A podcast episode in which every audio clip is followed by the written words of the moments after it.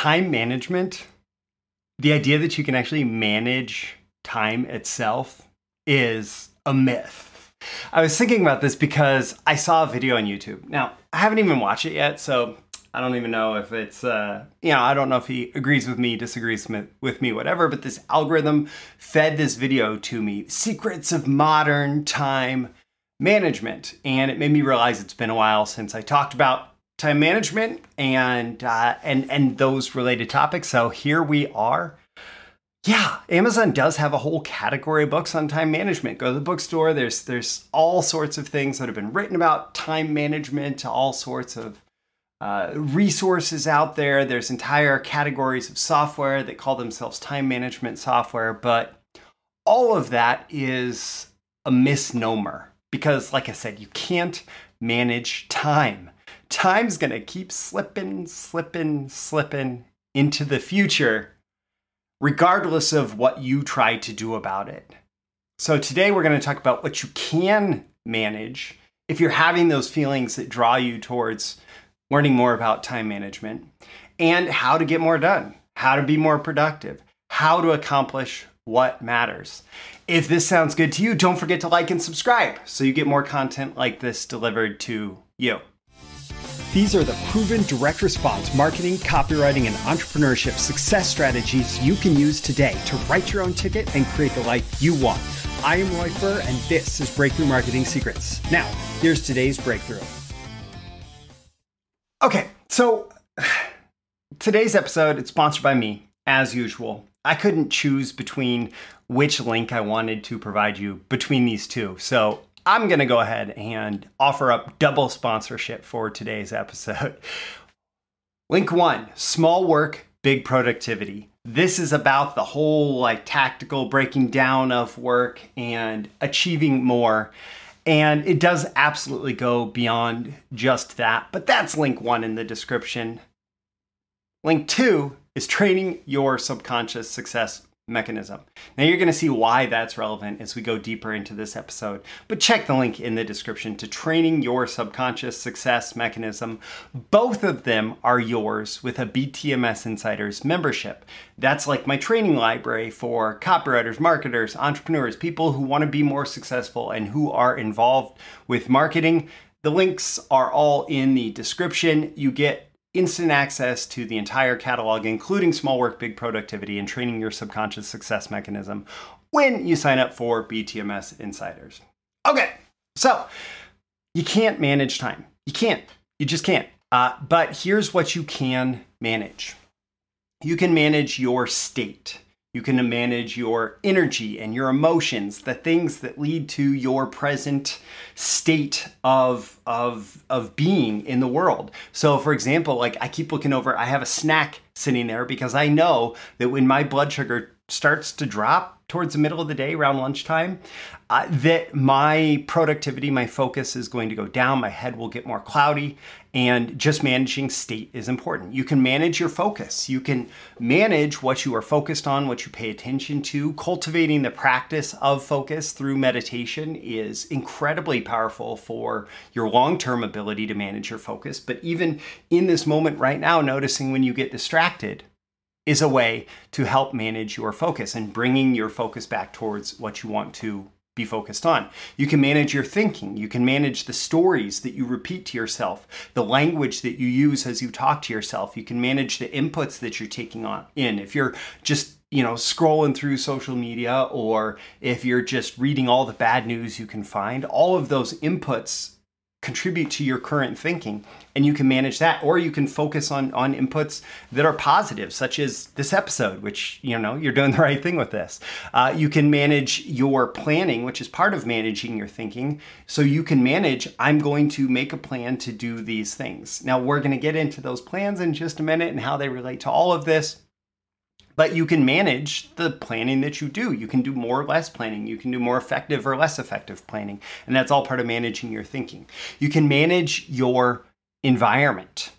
You can manage your physical environment, the space around you. You can manage your digital environment. So for example, installing web filters or focus software that helps you focus at certain times. You can manage that environment. You can manage your social environment, the people that you choose to keep around you from day to day, the people who you work to spend more time with and the people who you work to spend less time with, the people who you recruit to help you with your goals and the people who maybe would hold you back. You can manage your social, your digital, your physical environment. And you can manage your behavior, what you're actually doing in the moment. You can manage the actions that you're taking. You can manage your habits. What habit do you have on a daily basis that's taking you further from your goal or slowing progress towards your goal? What habits do you do on a daily basis that help you accelerate your progress towards your goal? You can manage. It always starts with managing actions, but actions repeated become habits. And so, going from the top there, I said you can't manage time, but you can manage your state, your focus, your thinking, your environment, your behavior. You can manage those things while time keeps ticking. That clock on the wall is going to keep ticking away all the seconds, and you're not managing those seconds. You're managing yourself in the context of what's going on during those seconds. So with all that said, why does time management advice fail? Well, aside from it being a misnomer that has you focusing on the clock, time management also tends to treat us like robots or computers. It's like, execute this program at this time, and then at this time, execute this program. And we're not robots, we're human beings. And as human beings, we are not necessarily able always to say, I'm going to execute this program at this time, and voila, it's a success. It's time is managed, right? And for those of us who are diagnosable with ADHD or diagnosed with ADHD, I was diagnosed ADHD inattentive as an adult. This can be even more challenging because we have every intention to run that program at that time to do that thing. And we struggle with that. And that can contribute even more to my next point, which is that all of this time management advice that's like, execute this program at this time, is all based on this external world, right?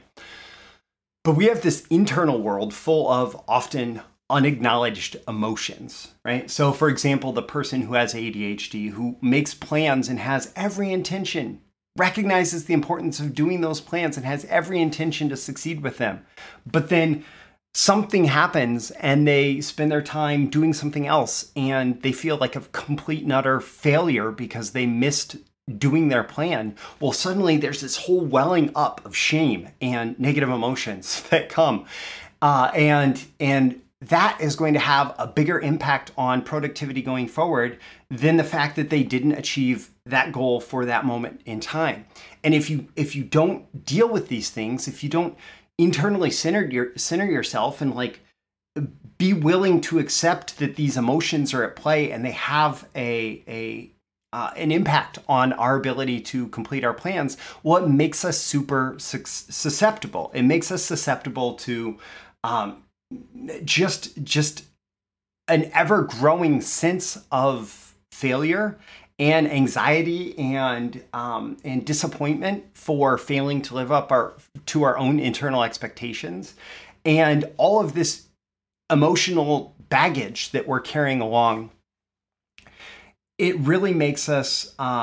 It makes it so our desire to plan our time or to plan what we're doing during the time or to manage what we're doing during the time and to manage all those things, it's in flux, it's in flow, it's not going to go as we plan it.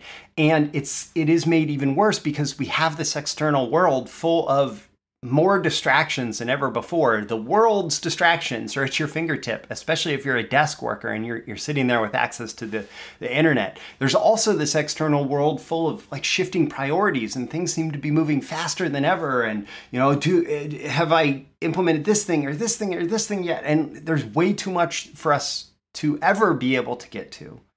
And the more internally we feel like oh, we're a failure for not getting to those things, the worse it all gets. And the more we tend to pursue those distractions and shifting priorities because we feel like, oh, maybe that's going to fix it. And that external world is increasingly built to steal our focus away. There's the apps with infinite scroll, which at first I liked, but now it's like I recognize that there's this pain that comes from that infinite scroll too, because I don't know when to stop. And social media is maybe the worst for it, because there's just this constant dopamine deluge programmed by, or like created by algorithms programmed by humans who say, how can we get people to fall even deeper down our rabbit hole? Because the longer they engage your attention, the more advertising dollars they make, right? And so there's this external world built to steal our focus. And if we are unwilling to confront the negative emotions that maybe cause a little speed bump, what happens is we go for self-soothing in that dopamine deluge of all the distractions in the world. And we find it harder to focus on those things like managing our state, managing our focus, managing our thinking, managing our environment, managing our behavior. And so self-management becomes the real secret. It's not time management, it's self-management. And any external fixes that we try to bolt on for these internal struggles will seldom succeed. At best, you know, that new planner is going to feel forced and empty if you don't figure out the internal stuff first. You have to figure out the internal stuff first in order for the external stuff to start to work for you. And so you must acknowledge these internal obstacles that are always going to be coming up. You know, enlightenment is not never having internal obstacles. Enlightenment is being willing to confront internal obstacles as they arise and to accept them, and not to try to completely reject them, but to say, okay, this is something that I now have to deal with. And how can I meet this? Like, what's it telling me? Why is it here? How is it influencing me? And learn from that. And then the obstacle tends to be much less than our greatest fears. And so these internal obstacles are things like, you know, just any welling up of emotion. It can definitely be agony. It can be fear, self-doubt, indecision. It's all these things that, as long as we're trying to reject them and suppress them and not face them, they become our shadow selves. They become the like little aspect of our personality, that part of our personality that pulls us to distraction, that pulls us to social media addictions, that pulls us to other more dangerous addictions, that pulls us into anything so we don't have to deal with the core emotion. But when we deal with that core emotion, that sometimes is very subconscious. Like, what we're practicing is we're practicing psychic alchemy. Like, there's that ancient field of alchemy, this whole idea of turning lead into gold.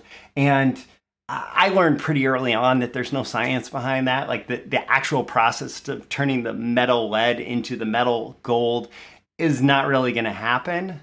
But it is a journey of self-discovery to turn all these leaden emotions into gold, to go through the negative, to find positive, to find your internal self-power, your personal power, to go through the dark to find the light that is inside of you. And that comes from not the suppression of the darkness, the rejection of the negative emotions. It's a willingness to face the difficulty, to grow through adversity, through challenges, through negative emotions, through not always loving yourself, but learning to love yourself even when you don't love yourself. And then once that internal is addressed, the external stuff becomes easier. When the internal is addressed, the external stuff becomes easier. And then it becomes about the things that have been sold to you, the Band-Aid fixes that have been sold to you regarding time management. Things like, I'm going to define this big goal. I'm going to define the projects that are going to get me to that goal. I'm going to define the milestones that I have to pass along the way to succeed in that project. And I'm going to define the tasks that are going to get me to those milestones. And then working the plan with things like a task list, with things like blocking time on your calendar to do that work, with those things, those external things. But you're going to struggle. You're going to struggle if you try to do those things first, because all of that emotion, yeah, okay, every day you're going to have to be doing tasks. You're going to have to be managing your workload. You're going to have to be doing that. But the quicker you can deal with the negative emotions that come up, the fear, the doubt, the indecision, the quicker you can deal with those and face them, not hide from them, not push them away, the quicker all of those external fixes that have been sold to you a million times over under the guise of this time management thing are actually going to start working for you. So those resources related to today's episode are Small Work, Big Productivity and Training Your Subconscious Success Mechanism. Both of those trainings are available for instant streaming access through BTMS Insiders membership, and they're exclusive. So you got to become an insider if you want access to those trainings. It's $97 a month, and yeah, so it's easy to get in, and you get instant streaming access to binge those and any of the dozens of other training titles in the BTMS Insiders catalog. I'm Roy Furr. This is Breakthrough Marketing Secrets. Clearly, you know, there's not a lot of, there is marketing here. There's not a lot of overt marketing wisdom here. But your prospects are feeling those things too. So normally I do talk about marketing and copywriting and business building and all that good stuff. And sometimes I talk about how to build yourself, how to grow yourself, because that will make you a more successful copywriter, marketer, entrepreneur. If you want more, don't forget to like and subscribe, and I will catch you again in the next episode. Thank you once again for tuning in to this daily episode of Breakthrough Marketing Secrets. Remember, check out the links with this episode for even more value. Now make sure you like, comment, share, subscribe, and engage in every way you can to keep this show going and growing and delivering daily value to you. I'll catch you soon for your next big breakthrough.